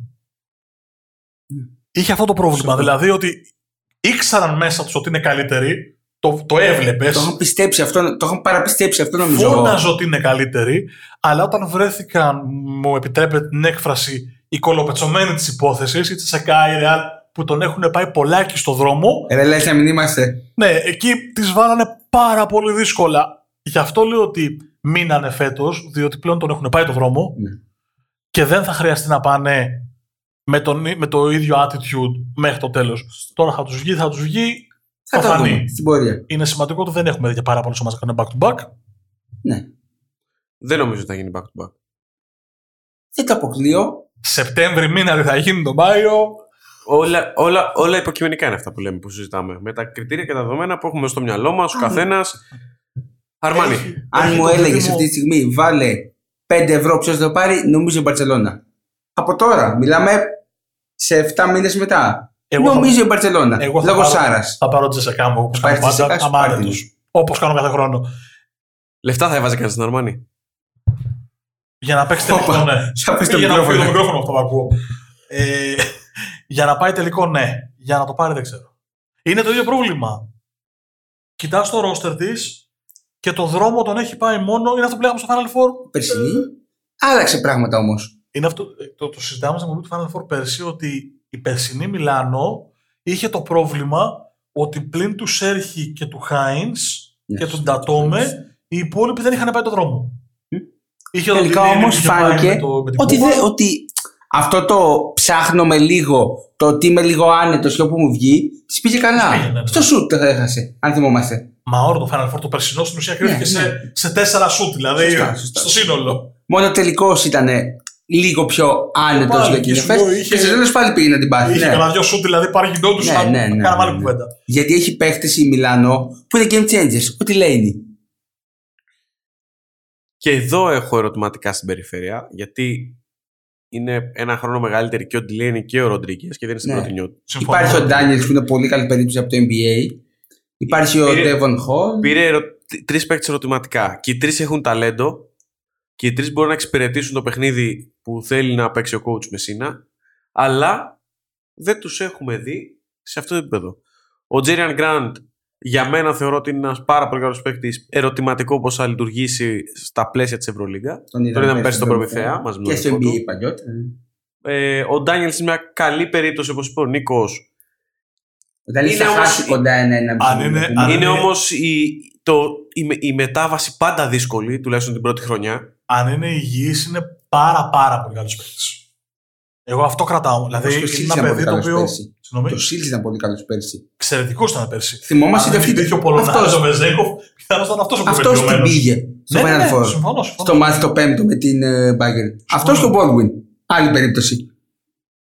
Και εδώ έχουμε την, ε, πέρα από την περιφέρεια που υπάρχει ένα ερωτηματικό, τουλάχιστον στο δικό μου μυαλό, τι μπάσκετ θα παίξει με τη front line που έχει δημιουργήσει; Μα και η- Αν μα εξαιρέσει τον πύργο το, το Νταρσεύσκι, ο Χάινς ξέρουμε τι μπορεί να προσφέρει.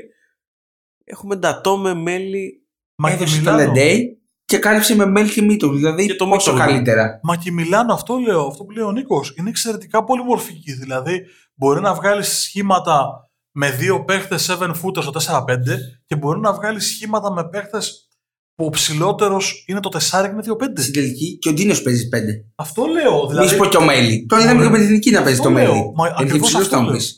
Ακριβώς αυτό λέω, ότι είναι εκπληκτικά πολυμορφική. Δηλαδή, μπορούμε να δούμε ένα δίδυμο Μίτο Γλουταζεύσκι που είναι 2-10-2-13 7 footer και μπορούμε κάλλιστα να δούμε ε, δίδυμο Μίτογλου που είναι μεν 2-10 αλλά είναι 4 με το Μέλι στο 4. Μπορούμε να δούμε Μη το σου πω Μέλι σε τρία το Χάινς. Μέλι. Το, σε ένα πολύ ψηλό σχήμα Μέλι, Χάιντς, Μίτογλου. Υπάρχουν λύσεις. Ακριβώς. Είναι, είναι πολυμορφική. Είναι πάρα Και πολύ. έχει και Μεσίνα. Που όσο να είναι, κάτι ξέρει κι αυτός. Αλλά ακούω Σαν τον αυτό Λάσο που λέτε- λέγαμε. Ακριβώς. Αλλά ακούω αυτό που λέτε και οι δύο ότι αν εδώ έπρεπε να ψάξω τα ερωτηματικά είναι η υγεία των δύο μπαρτοκαμισμένων. Δηλαδή ο Τιλένι και ο Σέρχη. Πόσο μπορούν να πάνε Το στα Σέρχι δεν κόκκινα. το φοβάμαι. Στα κρίσιμα εκεί θα είναι. Ο Ντιλέινι. Πέρσι στο ο Final Four θεωρούσε ότι ο Ντιλέινι μπορεί να κάνει τη διαφορά. Να είναι ο παίχτης που θα σε πάει στο ένα level παραπάνω. Δεν ήταν καλός όπως θυμόμαστε. Εντάξει. Γενικά οι λίγο τρελοί γκαρντ τύπου Λάρκιν, τύπου Delaney χρειάζονται τι ομάδες. Μία από τις περσινές απογοητεύσεις. Η Μακάμπη. Η Για οποία να- είναι πιο ε, αμερικανοποιημένη από ποτέ και μου κάνει εντύπωση για τη λογική του coach Bullet. Θα είναι άλλη ομάδα, κυρίως λίγο κόσμο. Πρώτο και κύριο. Γιατί η Μακάμπη είναι αυτό που παίζει μεγάλο ρόλο. Την είδαμε πέρσι πόσο επηρεάστηκε από αυτό. Εγώ λέω ότι θα δούμε στο παρκέ. Ο κόσμος μπαίνει στην εξίσου για όλους. Είναι το ίδιο. Όπως ήταν το ίδιο Ναι. και για τον κορονοϊό. Τώρα ο βαθμός που επηρεάζει, οκ, διαφέρει Είναι- από είναι περίπτωση σε ομάδα. περίπτωση. Που έχει, παίζει πολύ μεγάλο ρόλο. Νομίζω ότι η Μακάμπη, η Ζενίτ, Και ο Ολυμπιακός η Φενέρ, ο Ολυμπιακός και η έκπληξη της Ευρωλίγκας, όποια και αν είναι αυτή, θα είναι η Μιλάν, θα είναι, η- θα είναι η Μονακό ή δεν ξέρω ποια άλλη θα είναι, θα είναι αυτές οι 4-5 ομάδες που θα κυνηγήσουν αυτό το, το, το, το 6... Το γαϊτανάκι το γαϊτανάκι του 6-10. Δηλαδή θα είναι αυτές οι 5 ομάδες που τα μεταξύ τους παιχνίδια θα κρίνουν σε πολύ πολύ μεγάλο βαθμό που θα βρεθούν στο Αν τέλος πρέπει της να ημέρας. παραναλύσω, θα πω Φενέρ 6, Μακάμπι 7 και Ολυμπιακός Ζενίτη 8-9. Κάπως έτσι. Εγώ δεν πιστεύω ότι Πολύ η, Μα- νωρί ακόμα, κάπως η έτσι. Μακάμπη θα μπει στην οκτάδα. Θα είναι σίγουρα ένα level πάνω σε σχέση με πέρσι, αλλά δεν, δεν, δεν πιστεύω ότι μπορεί να μπει στην οκτάδα. Για τη Zenit, για το μόνο που είμαι σίγουρος είναι ότι στοιχηματικά θα παίζουμε κάθε εβδομάδα over τα τρίποντά της. Με Λόιντ, με Φράγκα, Έχει με φτιάξει- Νέιπερ όταν γυρίσει. Έχει νομίζω με διαφορά το πληρέστερο ε, περιφερειακό σουτ.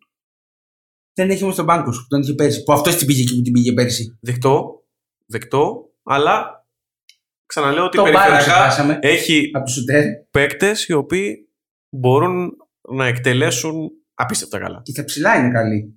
Έχει πάρει το Μίκη, έχει πάρει τον Κουσμίσκα που καλός ή κακός θα σου δίνει μερικά ποιοτικά λεπτά. Κράτησε τον Πονίτικα που ήταν συνεργό κρίκος και είδαμε ότι πέρσι έλειψε ο Πονίτικα στο playoff. Αν ήταν, μπορεί και να μην ήταν η Μπαρσελόνα στο Final Four, λέω εγώ. Έχει κάνει και μια top Εκεί που πήγαν τα μεταγραφή μάτια. που είναι και αδυναμία του Μάρκου, ο Ναπίερ. Νέιπερ δεν είναι θέμα αδυναμίας, είναι ότι ε, είναι ένα, ένας παίκτης ο οποίος είναι πάρα πολλά χρόνια στο NBA, με περγαμηνές, με παράσημα, με παραστάσεις. Είναι σημαντική μεταγραφή. Δηλαδή, είναι αυτό που λέμε ότι επειδή φεύγουν πάρα πολλοί Ευρωπαίοι και πηγαίνουν στο NBA, πλέον βλέπουμε και κάποιους Αμερικανούς, έστω και αν πλέον θεωρούνται από το δεύτερο ράφι, ε, να κατηφορούν στην Ευρώπη. θα δούμε κι αλλού και σε άλλες ομάδες αντίστοιχες Ακριβώς. Το πήρε σοβαρά, αλλά στην κουβέντα που είχαμε νωρίτερα, πριν να ανοίξουν τα μικρόφωνα, είχε- ε, έπεσε ένα σχετικό θάψιμο και για τη- την περίπτωση του συγκεκριμένου παίκτη. Εντάξει, είναι, έχει πρόβλημα αρεσία, το ξέρουμε. Ε, Είναι τραυματιστή να λύσει πάρα πολύ καιρό. Γι' αυτό το, Ναι, το έχει καιρό συζητούσαμε. τώρα, εκείνη το θέμα. Το λέγαμε πέρσι, ας πούμε. εμένα- Εγώ το έχω ξαναπεί ότι δεν έχω καλύτερο το να κάνω ασκήσει χάρτου. Δηλαδή, δώσε μου ένα χαρτί να ξέρω, σου βάζω πού θα καταλήξει ο καθένας, τι ρεκόρ θα έχει. ε, Η καλύτερη μου. Να πω εδώ απλά ότι πέρσι από αυτά εδώ τα μικρόφωνα λέγαμε ότι η Χίμικη μπορεί να είναι η έκπληξη της Ευρωλίγκας. Ήτανε. Και ήταν, Ήταν η έκπληξη. αλλά από τα ανάποδη. Γι' αυτό λέω ότι μένει να δούμε πώς θα εμφανιστούν οι ομάδες στο, στο παρκέ. Αυτό που με ευχαριστεί είναι ότι συνειδητοποιώ ότι υπάρχουν πάρα πολύ καλές ομάδες και δεν μπορώ να σου πω τώρα ότι «Α, αυτόν τον έχεις. Από αυτόν περνάς άνετα». Ναι, η ΕΦΕΣ μπορεί να το κάνει αυτό. Το έχουμε η δει πολλά Real. χρόνια σε ρί αυτό, να μην γίνεται. αλλά δεν μπορείς να πεις ότι θα πάω στο Βελιγράδι και θα περάσω. Γιατί δεν θα περάσεις. Ή θα Ναι. πάω στο Άκα ή θα πάω σ- στη Χίμκι. Δηλαδή ακόμα και, η Χίμκι, ακόμα και η περσινή Χίμκι που μετά από ένα σημείο καταστράφηκε στο πρώτο κομμάτι της σεζόν ε, Καταστράφηκε και λόγω τραυματισμών, η Χίμκι και λόγω COVID. Ακριβώς. Έχανε, αλλά έχανε δύσκολα. Του πάλευε, ναι. Σε κάποιο διάστημα. Όταν γύρισαν οι βασικοί. Ναι, μετά και καλή υπάρχει το νύχτα. ανάποδο όμως. Πάω στην Βαρκελόνη όπως ο Ολυμπιακό πέρσι και μπορεί να κερδίσω. Ναι, γιατί Ή ο, ο Αστέρας μπορεί να κερδίσει τη Μαδρίτη. Μόσχα, οπουδήποτε. Ας πούμε. Ναι, στη Μαδρίτη, τη Μόσχα, οπουδήποτε. Εμένα, Έχουν για, μικρύνει πολλοί αποστάσεις. ναι, ναι, συμφωνώ. Στη βραδιά πάνω δηλαδή μπορεί να γίνουν όλα. για κάποιο λόγο μου έχει καρφωθεί στο μυαλό ότι αυτό το πολύ περίεργο και δύσκολο στην εκπόνηση του project της Βιλερμπάν μπορεί να αποτελέσει την έκπληξη.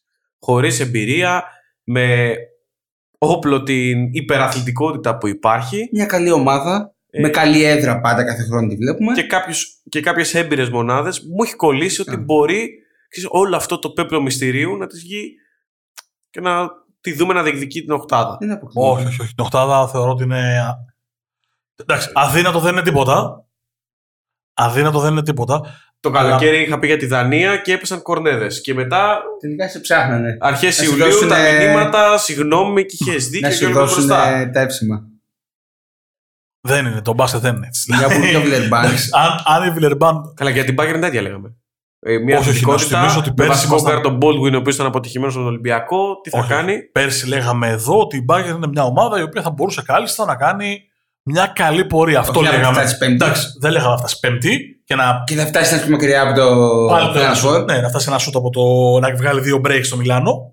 Ε, Πάσο. Αλλά τη βλέπαμε. Τη Βιλερμπάν, έτσι όπως το λες, δεν τη βλέπω. Όχι. Τη Μονακό μπορώ να τη δω. Ένα στόπεδο. Για που βλέπω ρόστερ Βλερμπάν. Πολύ ωραίος παίξει αυτός στο Στραζέλ. Playmaker. Ο Αφάνας. Τον είχαμε δει και πέρσι. Του λείπει Φέτος λίγο το έχει μέγεθος. παραπάνω ρόλο. Ναι, Του είναι λείπει λίγο κοντό. Το Είναι μέγεθος. κοντός, αλλά είναι ωραίος. Οργανωτής. Δηλαδή μπορεί τα επόμενα χρόνια να τον δούμε σε καλύτερες ομάδες Ευρωλίγκας. Υποτιμημένος, Θα έπρεπε να στην... έχει ευκαιρία. υποτιμημένος στην καριέρα του, νομίζω, ο Αντουάν Διό. Θα μπορούσε να έχει κάνει κάτι καλύτερο. Είναι τρίτη χρονιά στη Βιλερμπάν, δεν κάνει πολλά. Έχει παίξει και στη Βαλένθια, στην ΑΣΕΜΠΕ χρόνια. Πολύ μεγάλο project. Ο Βεμπανιάμα της Βιλερμπάν ε, αποκτήθηκε τώρα ο Γάλλος και ο Τοκούμπο υπάρχει φυσικά. Και ο Κώστας. Ο Κώστα Τοκούμπο που μπορεί να έχει ρόλο και του ταιριάζει μάλλον το στυλ τη Βιλερμπάν. Με τον τρόπο που παίζει ο ίδιος. Νομίζω τα καλύψαμε, δεν έχουμε αφήσει κάτι. Την Onyx λίγο, αλλά νομίζω Ναι. ότι έχει μαζέψει πάρα πο... καλές μονάδες, οι οποίες δεν ξέρω αν μπορούν να καλουποθούν και να δημιουργήσουν ένα σύνολο το οποίο ε, θα μπορέσει να αξιοποιήσει τα ποιοτικά χαρακτηριστικά του καθενός Θα ατομικά. έχει ζόρι ο Περάσοβιτς. Και Με δεν, χε- εμπιστεύομαι, χεζόνια- δεν εμπιστεύομαι και τον Περάσοβιτς, ας πούμε. Χε- Ο Πεζό- ο Περάσοβιτ καλός είναι. Αλλά να έχεις να κουμαντάρεις Χεζόνια, Λορέντσο Μπράουν, τον Γκέινα που ήταν πέρσι ο MVP του Eurocup, τον OJ Μέγιο που ήρθε, θες πέντε μπάλες, όχι μία. Αν το καταφέρει, Αυτό μπορεί λέω να ότι σε κάνει επίπεδο roster κάτι καλό. η Έχει Onyx. και τον Βοροντσέβιτς που είναι ένα έμπειρο παιδί. Ε, Το Τζεκίρι πήρε που είχε κάνει Ακριβώς. πολύ καλή σεζόν πρόπερση. Πέρσι δεν ήταν τόσο καλό στην Μπασκόνια, αλλά εντάξει. το Ζάιτσεφ, ο οποίος είναι παιγμένο και αυτός στη Χίμκι. Έχει παιδιά δηλαδή, οι οποία είναι, δεν έχουν τις προσωπικότητες του Χεζόνια και τους χαρακτήρες. Είναι πιο εύπλα, εύπλαστοι χαρακτήρες. Αλλά Α, δεν έχω, εμπι... δεν έχω εμπιστοσύνη στον Περάσοβετ στη διαχείριση αυτών των προσωπικότητων. Αυτό είναι θεματάκι. Και Β είναι ότι δεν πιστεύω ότι ο- το μυαλό των συγκεκριμένων παικτών μπορεί να καλουποθεί σε τέτοιο βαθμό ούτως ώστε να περάσει στο μέγιστο βαθμό τα ποιοτικά τους χαρακτηριστικά υπέρ του συνόλου. Αυτό. Και νομίζω ότι τώρα τα καλύψαμε όλοι. Δεν αναφέρω κάτι για την Ούλης γιατί δεν, δεν έχω προλάβει να δω. Δεν, δεν έχω προλάβει να δω. Στα πρώτα δηλαδή, στα φιλικά ή οτιδήποτε. Οπότε Σαν Και- μονάδα σου φαίνεται καλή, ναι, θα δούμε αυτό. τι είναι. Και για μένα μου φαίνεται πολύ μεγάλο ερωτηματικό. Πρέπει να τη δω. Αυτό που δεν είπαμε ήταν για τον Μάικ Τζέιμς που πήγε στο Μονακό. Δεν το είπαμε στην αρχή. Α, ε, Η Μονακό, Ναι, ναι. η Μονακός ας πούμε, μου φαίνεται πιο πολύ. Ε, Εντός Πιο γεμάτη. πιο Ναι. σίγουρο μαύρο άλογο από τη Βιλερμπάν. Γιατί έχει ποιότητα, έχει παίχτες, έχει σέρβο προπονητή. Φοβάμαι που δεν λίγο, είναι ο το Τζόρτζεβιτς. Μίτρο, φοβάμαι λίγο το Μίτροβιτς με τον Τζέιμς. Έχουν να γίνουν λίγο συνοικάκια γιατί είναι και οι δύο λίγο Ε, μουρλοί, ναι, εντάξει. ωραία οκ. παιδιά. Και ο Γκρέι πάρα πολύ καλή μονάδα στη Μονακό. Και ο Πέρσι Άντρης έκανε είναι τρομερά, ένας- τρομερά μάτσα έκανε στο Eurocup. Καλή ομάδα, Μονακό, καλή ομάδα. Καλή ομάδα. Σημείο των καιρών μπορούμε να το πούμε. Γράφουμε όπως και πέρσι έχουμε υπερβεί τη μία ώρα. Πλησιάζουμε μία ώρα και πέντε λεπτά. Όπως ήταν και το περσινό αντίστοιχο επεισόδιο για την Ευρωλίγκα. Μην παίξετε, μην μας ακολουθήσετε, σίγουρα θα χάσετε. Αισιόδοξο βλέπω. Πάντα, πάντα, πάντα. πάντα. Όχι, είναι πάρα πολύ νωρίς. Τι συζητάμε. Είναι πολύ Ε, δύσκολο. Τρομακτικά νωρίς. Ε, ο- εντάξει, εμείς μιλήσαμε υποκειμενικά με τα όσα έχουμε δει στα φιλικά, λίγο τις κινήσεις, λίγο τα δεδομένα που ξέρουμε από τους παίκτες. Ε, Δεν προσπαθούμε να το παίξουμε μάτια.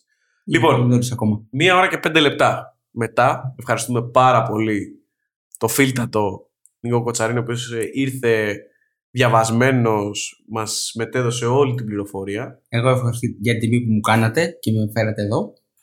Από πούμε. Δευτέρα στο kingbet.net θα ανέβει και το αφιέρωμά του για τις 18 ομάδες της Ευρωλίγκας, οπότε και εκεί θα δείτε ε, πραγματάκια. Κύριε Γιάννη, πάμε για αποφώνηση σιγά σιγά.